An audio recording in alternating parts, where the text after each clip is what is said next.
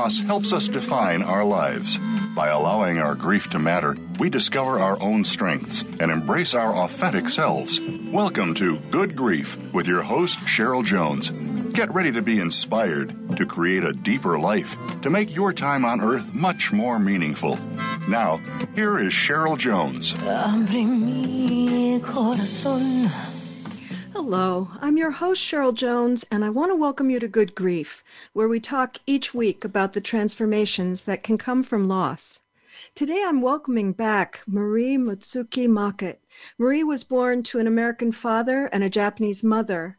Her memoir, Where the Dead Pause and the Japanese Say Goodbye, which we talked about when she was here last, examines grief against the backdrop of the 2011 Great East Earthquake in Japan and was a finalist for the 2016 PEN Open Book Award, Indie's Choice Best Book for Nonfiction, and the Northern California Book Award for Creative Nonfiction. Her new work, American Harvest God, Country, and Farming in the Heartland from Graywolf, follows her journey through seven heartland states in the company of evangelical Christian harvesters and examines the role of GMOs, God, agriculture and race in society with with what I can verify is exquisite lyricism and humanity. This astonishing book attempts to reconcile competing ideas about our national story so we can all find a way home. American Harvest was a finalist for the Lukas Prize, awarded by Columbia and Harvard University's Schools of Journalism. Welcome back, Maria. I'm so happy to have you. Oh, thank you, Cheryl. It's my great pleasure to be here. And as you know, I was just so, so happy when you asked me to come back on your show. So I'm, thank you for having me as a guest. Absolutely. And I just, um, the book is beautiful. And also, in the light of what we're all living through, sheltering in place, uh, you and I in two different places in California, it just feels so timely to take up the subject of different ways that people look at our lives as Americans and um, how you tried to bring some understanding to that. It's really eerie, actually, how those themes have kind of become magnified by this disaster that we're going through um, via the pandemic. And then, of course, a, a portion of our, our national conversation does uh, center around the food supply, and I had no way of knowing that that was going to happen when I first started investigating this project. Um, and certainly, some people thought it was a very strange thing for me to be writing about, but you know, here we are thinking about how we get our food. Can we get our food? Who, you know, in that um, light, in in that light, I pulled out a little quote from the book that when I read it, just everything in me kind of sank to the ground. Uh, here it goes. The men, the men who are these harvesters that you're traveling with, indulge in a recurring fantasy. They wonder what will happen if the satellites go out. They envision the people in the city rendered helpless without a network connecting their phones to services and money. The city people would not know what to do. They would be left with machines that no one could operate. The city people cannot hunt and they cannot farm, and they would soon go hungry. Won't take long for them to show up and take your food, Eric, Amos says one night when we are eating dinner. At, at Eric's home in Pennsylvania, there's a series of large grain bins filled with corn, wheat, and soybeans. Eric built the bins for himself so he could store his own crops and opt to sell his harvest when the commodities prices go up. This is this is cheaper than keeping grain at the local cooperative. We'd feed the people, Eric says. He's eating and chewing, and after a moment, he puts down his fork. We'd have a soup kitchen. We could do it. Everyone laughs. I'm serious, he thunders. The church would help. The people would line up. They'd try to steal. No, Eric insists. It would work out and would be fine. We would take care of it. Usually, when the scenario is discussed, the boys use it to frame how, in a catastrophe, their knowledge would become vital. The fantasy is not a chance to think through how people how, through how to help people, but a chance to discuss how, at last, the city people would see them and understand that they, drivers of trucks and fi- fixers of igniter coils, are important, valuable. I, I, I just was so stunned when I read that. Isn't that weird? I wrote that in 2017. Yeah. And that that passage, I mean, I found those conversations fascinating. And I in as much as I was trying to to listen to everything around me with um, you know, with with openness, there was still a part of me that was skeptical. you know, like sure. what kind of a catastrophe? I mean, there'll be like a localized catastrophe, but not not a global catastrophe like that, you know. And here we are. So I've I've continuously have my comeuppance, even though I think, of, even though I tried to write this book, you know, with compassion and, and openness. I mean, here I am getting my my comeuppance too. So it's very humbling. My my wife, uh, my wife now, not my first wife who who died. My wife now was a systems engineer. She's retired now, but she's been saying since I since I met her, like almost 25 years ago, 22 or three, um, the the next big thing will be um, cyber, which is what they're talking mm. about in a way, a cyber attack. Um, but mm-hmm. this is so much more global, isn't it? What we're going through right now. Yeah, it's extraordinary. I mean, there's no place to go. You know, there there isn't there isn't a place to run to where we would be able to get away from from the pandemic and from what is happening. I mean, that's the insidious nature of a virus. It can travel everywhere uh, mm-hmm. undetected, and it's tiny and highly highly transportable. So it's um uh yeah, it's a it's something that's affected everybody on the planet really very quickly. And then the other um so that's the city and and country, you know, kind of divide between us there are so many divides that we could talk about. But the other one that really, to me, runs deep in your book is the divide of race. Mm. And given that, um, I guess I, I didn't count the numbers before this, but I think half of my nuclear family, my wife, my children, my grandchildren, about half are people of color. Mm-hmm. And um, so, although I'm not a person of color, um, marginalized as a lesbian, but it's not the same thing, of course. Um, mm-hmm. uh, you know, I'm next to some of the things you talk about in the book that are so deeply impactful. Um, I hear them talked about a lot, you know, by members of my my family, and and at the same time, you went back to a very familiar place because your father came from a farm and you you actually have land in that and that just seemed such a interesting intersection. Can you talk about that a little bit? Sure. So my father was american. Uh, he was he was actually born in california but moved back to nebraska with his family when he was seven. Um, but uh, american through and through grew up in nebraska wanted to become an opera singer and so left nebraska for vienna austria which is where he met my mother, who is from Japan, and they were both uh, opera students and got married and ended up in the United States in California. But the American family, my father's family, never got rid of the farm. I think there are actually a lot of Americans and probably people listening to this program who have family members who owned farmland because it is how a lot of people um, entered into the United States and then and then crossed the continent to settle in the West.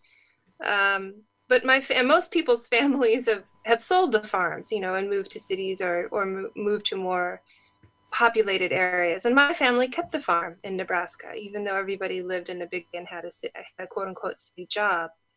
So I was really very comfortable going to the farm. I loved it. My grandmother, my father's mother, lived in Nebraska uh, until the late 80s. She was one of my favorite people, a great reader, a great traveler, a wonderful person, a real lady, we would say, um, and a, a, very important force in my early life.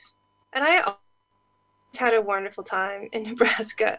But I think, you know, in some ways I was sort of shielded from the fact that outside of the context of my family, I, I stood out in farmland. Um, and I'm not unfamiliar with that feeling because when I would go to Japan with my mother, I'm of mixed race, and I would go to Japan, I also didn't exactly blend in particularly well. And when I was with her, there was sort of this Japanese force field around me. But when I was traveling by myself, I had, you know, a slightly different experience and a different feeling. Um, so there's a parallel to to what I experienced going through the Great Plains. But I think the piece that I didn't expect I really needed to investigate the history of the the settling, what we call the settling of the United States, and how how the different states entered into the Union, um, what the history was, and and how that continues to impact us today. And I mean, I grew up in California, and I had a pretty good education, uh, but I really didn't understand fully. Which is not to imply that I understand fully now, but I didn't understand as much then at the start of the trip um, as I do now, um, how our country was pieced together and how we've inherited the some of the the conflicts that went into you know acquiring the land and adding them to the union. Um, and i had to kind of confront that because everywhere i went people asked the well what are you? question. But unlike you know new york city where that's an open question or perhaps san francisco where people assume that i must be part asian when i was in the Great Plains people thought I must be Native American and mm mistook me for Native. And in the beginning, that was something I just sort of thought, oh, it's that thing where I'm being mistaken for being something else. But it ended up having the having the effect of really making me have to sit a little bit more with the history um, of who were indigenous to our country, uh, and and you know, and what that what that meant. Um, somebody asked me recently what one of the biggest lessons was that I learned from writing this book, and I said, well, the United States is capable of feeding itself. It does actually produce enough calories that if we distribute the food, people do not have to go hungry. This isn't true of very many countries in the world. and as I've come to realize this, I thought, oh, yes, so of course the founding fathers came here and saw extraordinary resource and wanted it. Uh, because, I mean, we, we talk about the gold rush and we talk about timber and all of that is true, but just the very basic level of being able to produce enough food, you know, it was an amazing experience for people coming in to see the land and then and then want to have it for themselves. And of course, that has had um, tremendous ramifications. But I I really had to kind of look at that larger picture uh, in a more intense way than I had intended to. Mm. And then uh, I, I, was mentioning to you before we came on that I participated in a Sundance for a long time and I would say it was it was uh, open, obviously, to people who aren't native. Otherwise, I wouldn't have been mm-hmm. there and a part of it. But mm-hmm. there were um, many, many native people, and that the damage to that community is still like it is in a, in you know African American communities around the legacy of that still extremely raw and impactful in terms of people's yeah, actual lives. Absolutely. Yes. You know, one wants to be um, sensitive in, in how one writes about that because it's not my story or my experience. And so uh, at the same time, I didn't. So the book is structured around a, a road trip, really, where we began cutting wheat in Texas, which is where wheat first ripens, and then we move up to Oklahoma, and then move up to Kansas, um, and then end up in Idaho, which is extraordinary farmland. And we we live in trailers, and toward the end, we're living in the RV park of the Shoshone Bannock Indian Reservation. Um, on the RV park that is adjacent to a casino and go out every morning to cut wheat on ground that is mostly owned by the tribes, but which is farmed by the Mormon settlers. So, you know, that's an incredible intersection of American history there. So, on the surface, there we are cutting wheat, but underneath, there's all of this storytelling um, that is going on. And it was it felt irresponsible to just say, "Oh, now we're in Idaho cutting wheat in Idaho." You know? Yeah. That it wouldn't have been honest if I hadn't said everything to you. Um, and then if you put me in the middle of it and people think that I'm a, a Native American, it really, it was a, it was a really singular experience for me. There's something and, and very complicated. Complicated, yes. You know, the, I met multi-layered. I mean, they were wonderful people. I mean, just and and uh, there there were wonderful farmers I met. Um, there's a, a, a woman in the book who I write about um, who was a, a who was Mormon, who was born on the reservation, of course, but she's white. Um, but that is her home. Um, you know what a position to be in, and she's a very hardworking, excellent farmer. Was very very generous to me, uh, willing to talk through a whole number of subjects. Um, so yeah, it forms, and that's kind of where the really is, I think. Uh, right. And it's there's something that to me kind of um, pulls together where the kind of courage that you have marie and it's and it's just a couple of lines out of the book that just pulled at me uh, i know what the rules are when a dark thing flies out you don't run and hide like a child. The rule is that you must go and see what the dark thing is.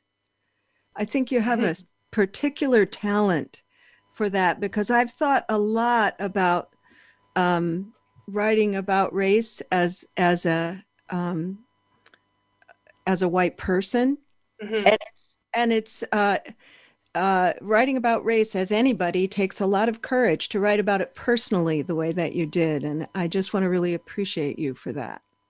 Well, thank you. I think it's I think it's really hard, and I haven't really written directly about race. Um, or, or, and the experience of race. And I did not write this book intending to write about race. Uh, and I still, you know, I still have a lot of discomfort around it. It's funny though. I was talking to a friend of mine about this subject the other day. Uh, he is black, and he said he he said, well, you, if you don't want to talk about race, if you don't, you're leaving that work, you know, to brown and black skinned people. And I said, well, that's not what I mean. I don't mean it's hard, so I don't want to have to do it. I'm I'm familiar with that attitude. It's more I think for me, uh, I you know I read Cathy Hong's wonderful uh, collection of essays, Minor Feelings, which which she writes a lot about the Asian American experience in America, and I so many of the things that she names I feel, but even then I remember reading this feeling like but I'm only 50% Asian, so maybe I have minor, minor feelings, or oh. you know, I I can't complain because I'm a person of such privilege. And so that's that's really the for me the where the discomfort comes in where i think you know um that's what makes it hard to talk about for me. And and yet it's it's so uh i was thinking about the layer where you go to i don't know if there was a process by which your nebraska family came to accept your father marrying someone from another culture or you know i don't know about that but i know that you felt very embraced uh, that juxtaposition with um, some of the things that came up on the trip that i guess i would call not everybody of course everyone was different but some people were suspicious and outsiderish and you know uh, well, you know, about as far as my family goes, my American family was, by and large, really excited about my mother joining the family and very open to her. And I have found these letters that my grandmother wrote about my mother. She just adored my mother. She thought my mother was wonderful. The resistance to the marriage came from the Japanese side. So that has always been a, a hugely instructive lesson uh, on how human beings are fallible no matter where they are mm. uh, and and you know you can find acceptance where you quote unquote least expect it you may be rejected when you think you're being accepted i mean it's you know it's a far more complicated complex game sure. of gaslighting than than one thinks um, and then in the case of traveling with the harvesters I never felt comfortable reducing any of the tensions that I felt with the crew to race because I brought so much else into our interactions other than just my appearance. Like, I, I don't know, had I been blonde and white if my this is the this is the thing about talking about race if you're a, a mixed person who's always had a foot in both worlds I, I don't know that my quote unquote white self would have had an easier time I mean, we just don't know, you know? We don't know. Yes. Um, I want to talk about that more. And so let's take a break and come back to it because it's time for our first break. Listeners, you'll find links to my website, social media at the Good Grief page at Voice America. And to find Marie Mutsuki Mockett, go to Marie Mockett, that's M O C K E T T dot com. Be back soon. Think you've seen everything there is to see in online television? Let us surprise you. Visit VoiceAmerica.tv today for sports, health, business, and more on demand 24 7. What sets apart VoiceAmerica.tv from the other video content providers on the internet? Choice and flexibility means that you can host your video content live or on demand on the main VoiceAmerica.tv channels through your own branded media player or your own private TV channel. We support multiple media formats, so all of your video content can be in one place. We offer a number of advertising and video packages. For more information, visit VoiceAmerica.tv. If you think you've seen online TV like this before, let us surprise you. Be sure to like the Voice America Health and Wellness channel on Facebook. You'll find great health tips from the experts. Find out more about your favorite shows and talk back to our team. Search Voice America Health or click the like button under the player today.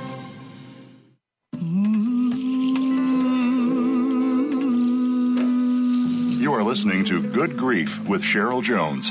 To reach Cheryl or her guest today, please call 1 866 472 5792. That's 1 866 472 5792. You may also send an email to Cheryl Jones at weatheringgrief.com. Now, back to Good Grief.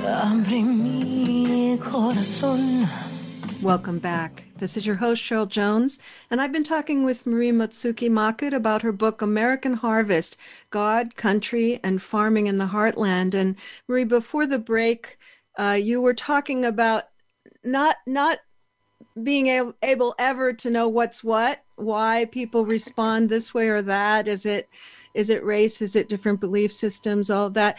But I think that the what I notice just observing my family and people around me is that there's always the question is it right. that? Yeah, it does hang over. It does hang over you. It's true. Um, so that's uh, that's one thread that you experienced, and then um, the the other thing was just being a city person. And, Absolutely. Uh, you know, I'm I'm quite aware that there was one point in my early life where, um, to say it in a with a little levity, all the lesbians were moving to the land. Um, well, that was smart. How smart so. that actually was. That was a good idea. yeah, and I I dabbled. I I I tried it on a little bit, but it, I'm a city girl. Right. I I can't even keep my garden really going, you know. So fortunately I didn't do that, but it but what really blew my mind out reading the book is how very affected my thinking is by having lived in cities my entire life. Well, I've lived in a few t- small towns when I was under 6. But after that, all city living and uh, you really illuminated for me how much that affects my point of view. Uh, well, thank you for saying that. And, you know, I'm the same. I am the daughter of a farmer. And I, even as I was, and I, I was very, very close to my father. He passed away in 2009. Um, you know, I definitely one of the, one of the great friends that I've, that I've have had the privilege to have in my life. Um, but even in the course of writing this book, I realized that I understood him better as a result of spending time with with so many farmers. Um, and there's an incident, for example, when Eric, who's the really one of the lead characters in the book, um, is a farmer from Lancaster County, Pennsylvania, but spends a good portion of the year cutting wheat across America, and he's the one I travel with. And he's the one who's the lifelong Republican who's concerned in 2016 that that his people might elect Trump, and then when that happens, he feels we need to do something to address the conflicts that that exist across what he calls the divide. And so that's how I end up going on the road with him. But uh, I remember we took a field trip. We've had these very interesting field trips, and one of them was to Whole Foods in New York City, and he had never been before. And um, I took him around to look at the food, and you know, he was just such a completely different specimen of human compared to everybody else in Whole Foods and the Time Warner Center in New York City. There's everybody in their exercise gear running and to and fro, and he's in his windbreaker and his jeans and um, I think that day for once he didn't have pliers on the side of his of his jeans, but he he moved with this farmer like calm precision. And finally, he looked at me and he said, "You know, everything in here, Marie, is marketing." Um, he looked he saw the food differently. He saw that it was being presented and messaged in a way that wasn't necessarily um, an accurate representation of how the food was actually being made by farmers. Mm. Uh, and I think about that a lot and, and what it means. And I, I, it makes more and more sense to me as time goes by, down to the level that when I am deciding what I'm going to cook or what I'm going to eat, I mean, that is a decision that I make in the store, right? And then I'm depending on how the food is presented and what the little sign is next to the food telling me where it came from or you know if yes. it makes me feel like i'm making a, a, a, good and healthy and special decision uh, and and that's not the way the farmers live. They don't go to the store to to momentarily feel some sort of connection with the land because they're they're connected to the land all the time. So it's a very yes. and, and that and this difference is so deep and uh, and it just impacts so many areas of life and so many ways of thinking. But you know, I mean, even like if everything that I'm saying to you on this show, I could sit here and spill this all out to the farmers, and they would probably think, wow, she's talking a lot, you know? That's a lot of words, Marie. I, I, I just had a very vivid memory. Um, my first wife grew up in Mississippi on the Gulf Coast in an extremely small town, and her family had a place to live where they had chickens and they grew, grew all their vegetables. And it wasn't a farm, but it, they were very connected to the land. Mm-hmm. And um, she was so reverent about food in a way that no one I know, like me, is. And so, but that didn't mean she all bought all organic in it or anything. It meant she would go to the store, and this was all the way through her 10 year illness, where it was very hard for her to move. She was very disabled. She would go to the store, she'd say, I'm going to go pick up some beans and she'd come back two hours later. Like she had formed a relationship with, with each individual being yeah. you know um, and the way that she related to meat was different. And i don't think she was aware of it. But it, it was just she she'd grown up like there's a cost if you if you kill your chicken, you don't have your chicken anymore, and it makes it kind of important when you eat it. That's what I always absolutely figured. right. So then you have to use all of the parts of the chicken, and you know exactly. there were a couple of there were a couple of guys that I talked to, a couple of um, guy writers, one who was living in Montana and one who was living in Idaho, and I would periodically talk to them while I was on the road, and they, they sort of thought they were they were lovely and they were supportive, and they, I think they sort of thought, well, this is interesting. Here's this woman going along with this crew of men through wheat country, but they also understood the landscape that I was in. And I remember one of them writing, to, I think I had said, I went hunting for the first time, which is not to say that I actually hunted. It really means just that I sat. You went along. I went along, right? Nobody was ever going to let me actually try to shoot at a pig.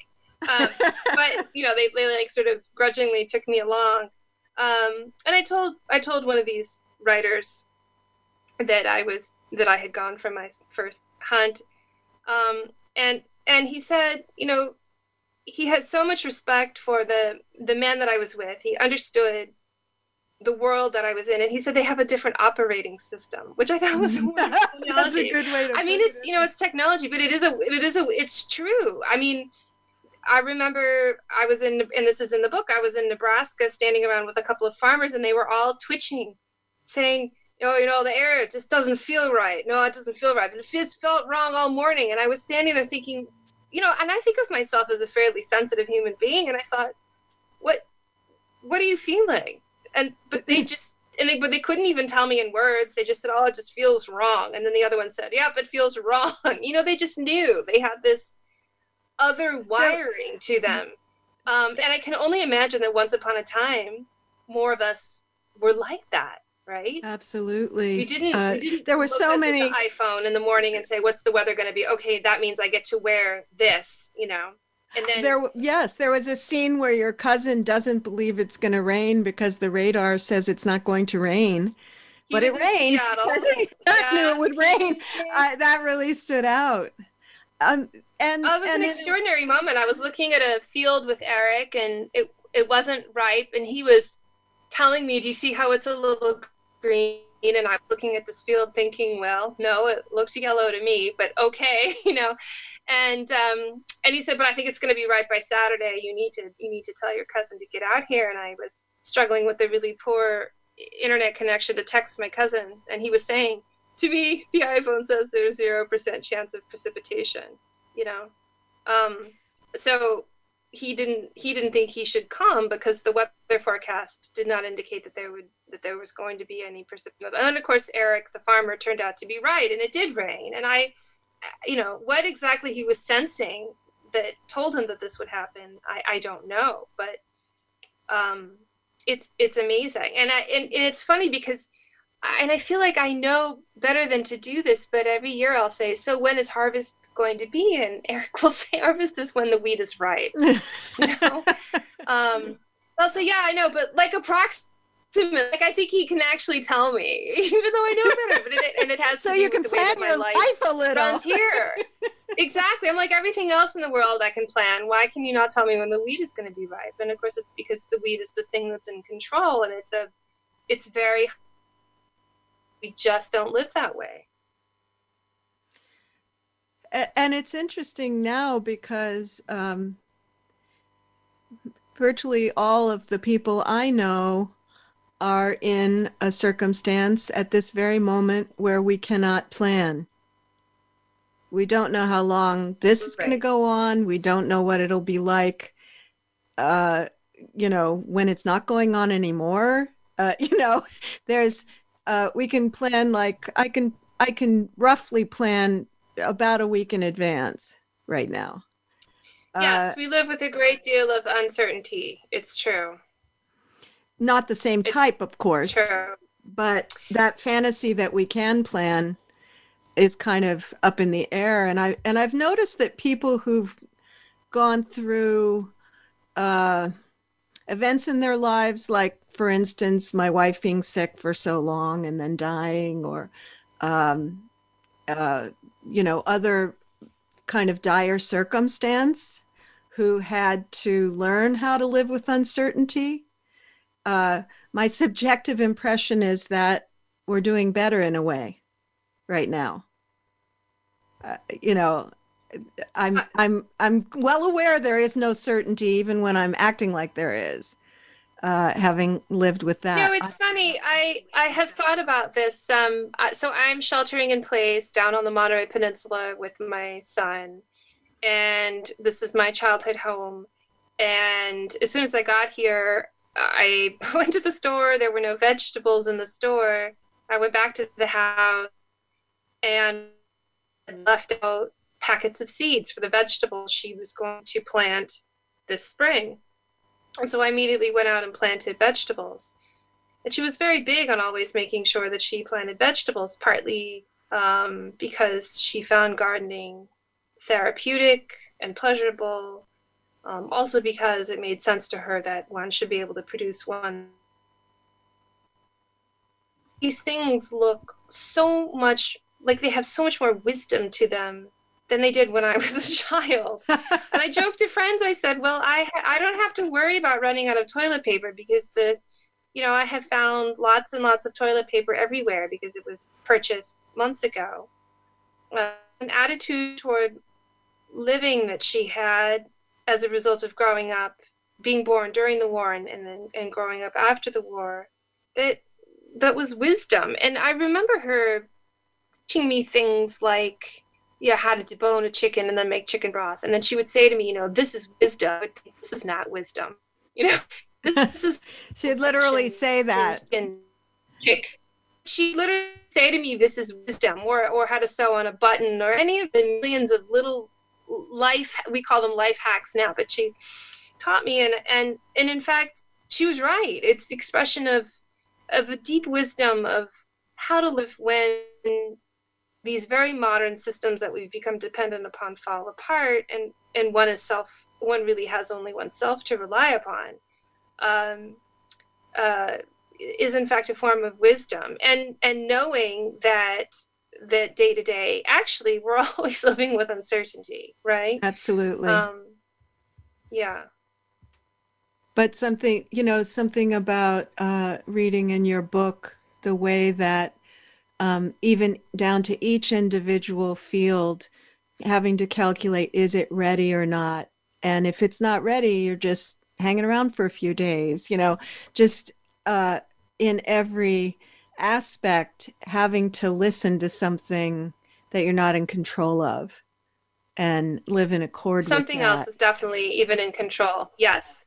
And that's very it was it's very interesting to watch because it's all men in the book who are working in this way which is not to say that they're all easy with the loss of control because there are stretches in the book where it rains and hails and the crops are destroyed and and there's nothing to do and that's very hard on everybody's spirits um, but they're all very conscious of this process of needing to cede control to nature um, and they're also very conscious of the joy that comes from working hard physically and being productive. Um, so, you know, all is just to sort of tie this back to an earlier point you made, all of this is very not like how you live in the city. in general, maybe a little more similar. Right. Yeah. Yeah. Yeah, I noticed yeah. as weeks went by. At first, it was like, how am I going to get my organic vegetables? And then how am I going, to, you know? Right. but but as time's gone by, um, there's a relaxing kind of. Uh, my daughter sent me. She has three children. She sent me a uh, an article yesterday uh, about um, the new paradigm of parenting. You know, for instance, like throw out all that way right. you parented a month ago. You can't do that. You know, right, right. Um, so it's it's. Uh, it was funny. My son. Process. So a number of the a number of the guys on the crew, uh, they're all from from Pennsylvania. They're all conservative Christians. Many of them are Mennonite. Um, some only make it as far as eighth grade, as eighth grade. Uh, them were homeschooled. Really, nobody goes to college. There's one person in the book who is going to junior college, and then the, the other main character in the book, whose name is Justin, um, who really is a, a good friend, uh, also has gone to a four year college. But um,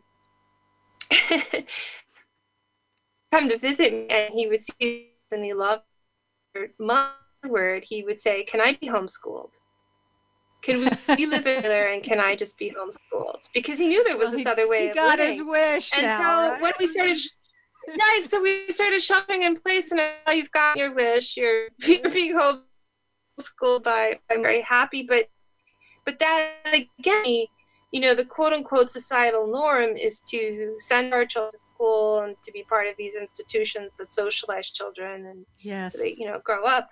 Um, and then there are there's always a segment of society where children are being homeschooled, not just in Christian oh, circles, sure. but in you know other right. other communities. Some of my well. some of my cousins' and kids. There's were... wisdom. There's wisdom there. I want to come back and talk about Christianity but we got to go to a break now. Okay. so okay. You can you can find links to my website, social media, on the Good Grief uh, page at Voice America. You can also find a link to my novel, An Ocean Between Them, uh, to find out where to get a hold of that. And to find Marie Mutsuki Mockett, you can go to mariemockett.com. Be back soon. Become our friend on Facebook. Post your thoughts about our shows and network on our timeline. Visit facebook.com forward slash voice America.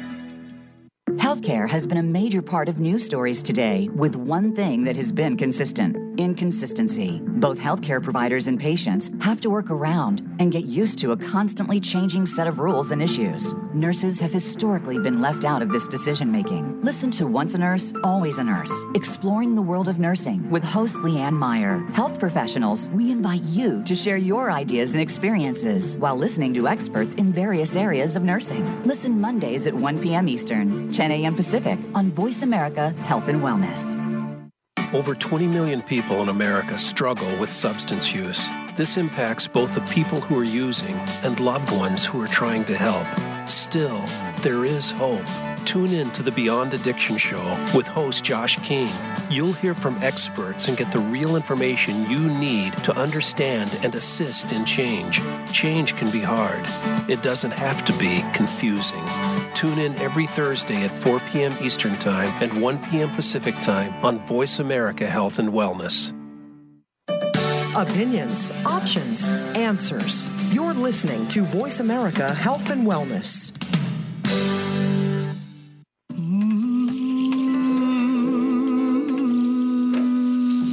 Listening to Good Grief with Cheryl Jones.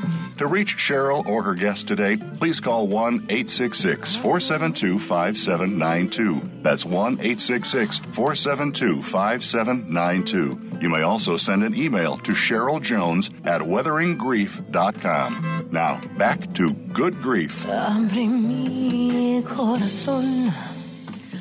Welcome back to Good Grief. I'm here with Marie Mutsuki Mockett talking about her, her book, American Harvest. And um, before the break, Marie, I said I wanted to talk with you about Christianity.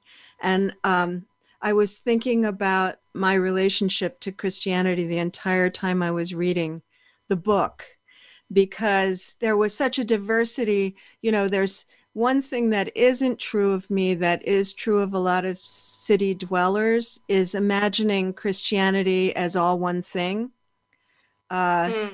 Because my father was a minister and he was also a civil rights worker. That's how his religion expressed itself.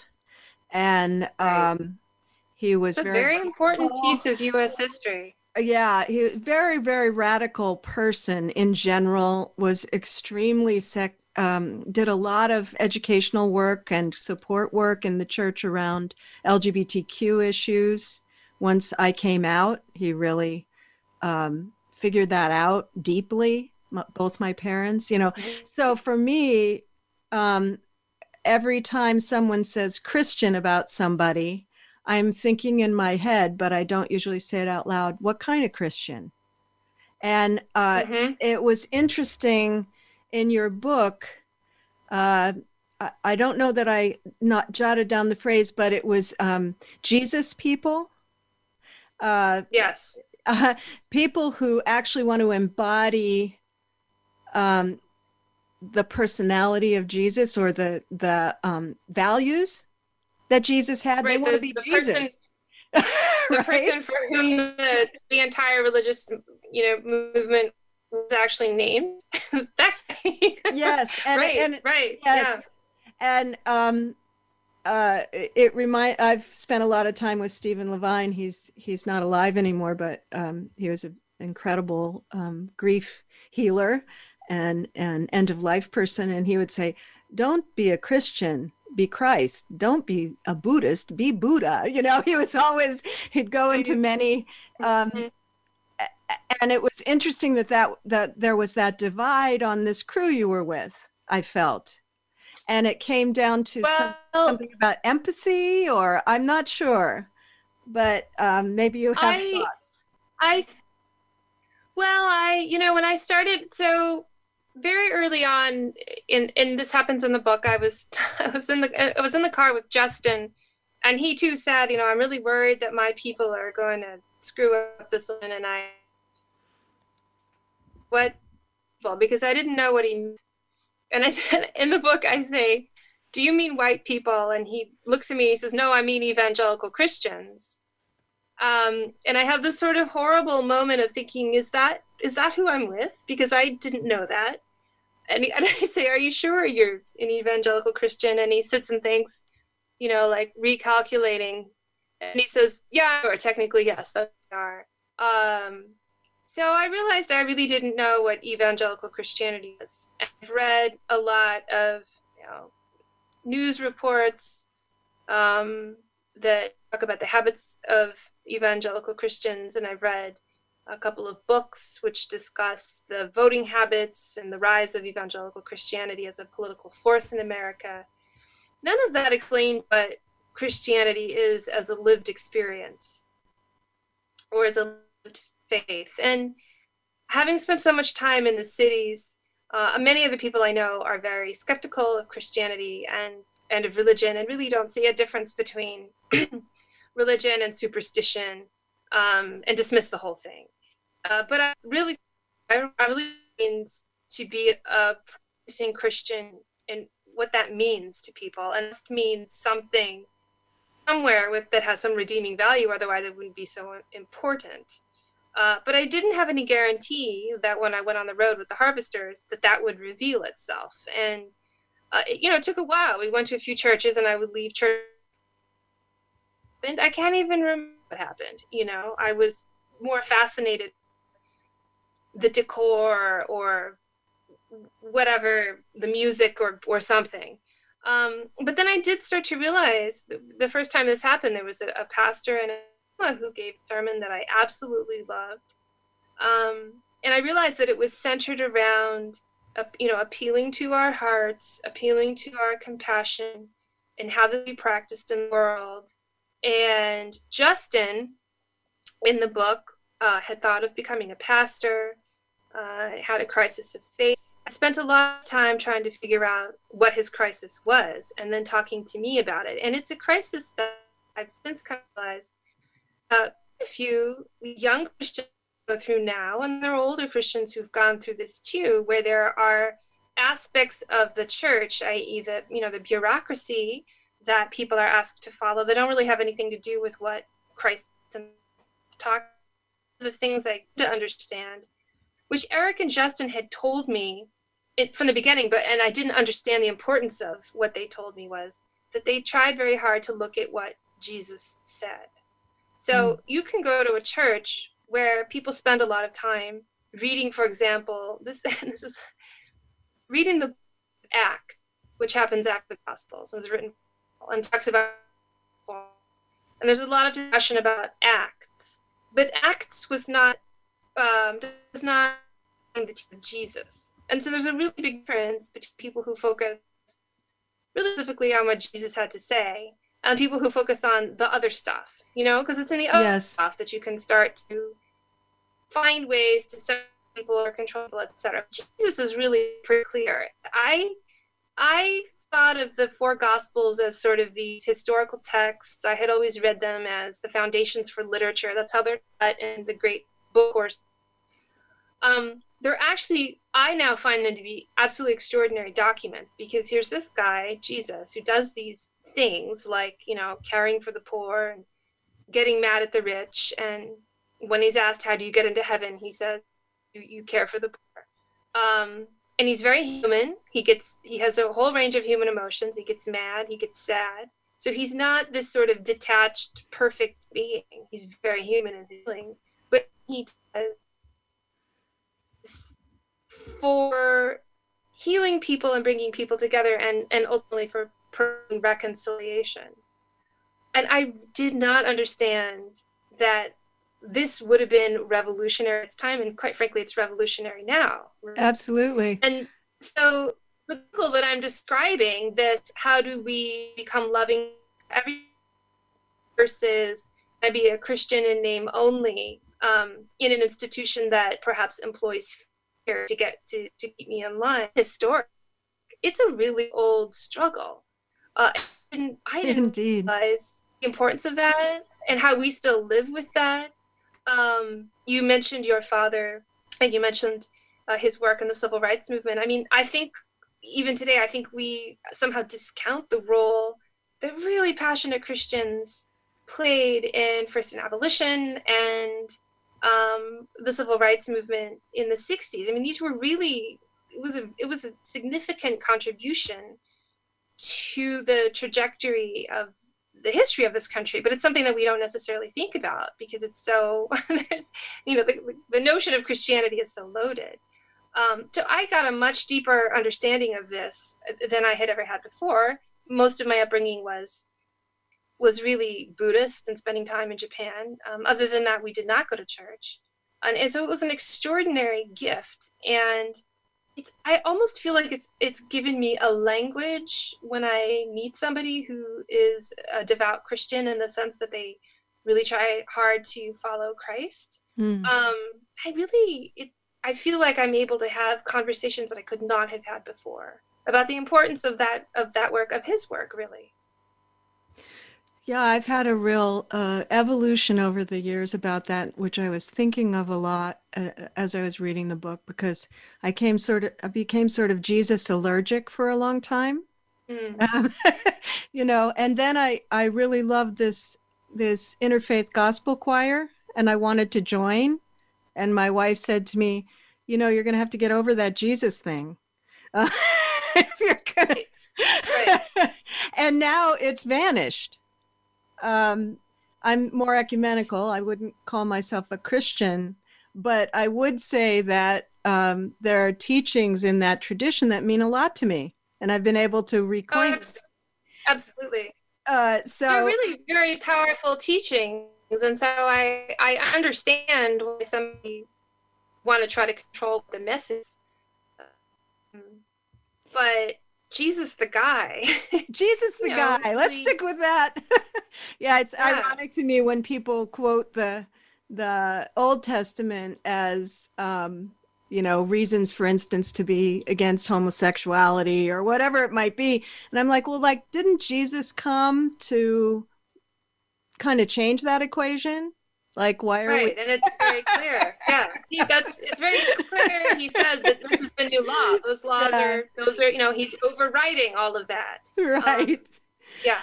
Oh, Marie, there's so much more we could talk about, but I don't want to uh, go away without um, just mentioning one thing that meant so much to me, which is the um, consideration of what makes home. Um, because, you know, we're all um, so most of us came from somewhere else. And you have a particular experience because one of your parents came from somewhere else, you know, uh, in her lifetime, not in generations back. Um, and then the people that were here for millennium got moved, right? So right. Um, that idea of what makes home really stood out in the book. And I didn't want to get away without saying that had a lot of meaning for me. Um, thank you. I'm glad it did. I still struggle with what home is. yes, what my, indeed. What my sense of home is. I have a a pat and simple answer. Um, you know, I don't know. I don't know how to, and I don't know how. I'm not a politician or pundit. I don't have that kind of mind. So it's really hard for me to envision how do we make a home so everyone has a home and feels they have a home and is happy with their home. Um, there's a there's a little quote from your book that captures just a little bit of you know how you talk about it. Um, it's this when I see these things, I'm filled with joy and longing for the secluded comfort of being with my parents who loved me. Perhaps going home is the same thing as the search for shalom, for the way things are supposed to be. Yeah. Uh, quite beautiful and it, it you don't have to quite nail it down to have that sense of i know the feeling of home but then i also well, and this is one feeling of, of, of non-home right this is a a Mennonite pastor, um, wonderful uh, uh, gentleman in Oklahoma. I loved his church. Uh, and he introduces me to the idea of shalom as it is understood within, with, certainly within this group, this denomination of Christianity. Mm. And I had always heard of as being peace or hello or you know they taught us a shalom song when i was in grade school uh-huh. and i had never heard of this idea of shalom being the way things are supposed to be and it's so interesting because um, he he was saying we, we can't necessarily he, he was saying we all have a sense of that we all know that Mm. things are not the way supposed to be and That you know we're gonna have to end it justin there, who i talked about We're going to have to end it there, but that's a good place to end because we're all after that, aren't we? The feeling that there is some way to feel in sync, you know, right to feel at peace, to feel present. I'm, I really want to thank you for being here. I, I could talk to you for hours, and I hope people will read the book. the time just flew by thank you oh, so ah, much just It was flew by indeed. it Thank did you so much. Uh, next week, I'll have Lynn Casteel Harper to talk about her book on vanishing, mortality, dementia, and what it means to disappear. This has been Good Grief with Cheryl Jones. I look forward to being with you again next week for another meaningful conversation. Thank you so much for joining us for Good Grief. Please come back next Wednesday at 5 p.m. Eastern Time, 2 p.m. Pacific Time for another edition featuring your host, Cheryl Jones, on the Voice America Health and Wellness Channel. Have a meaningful week.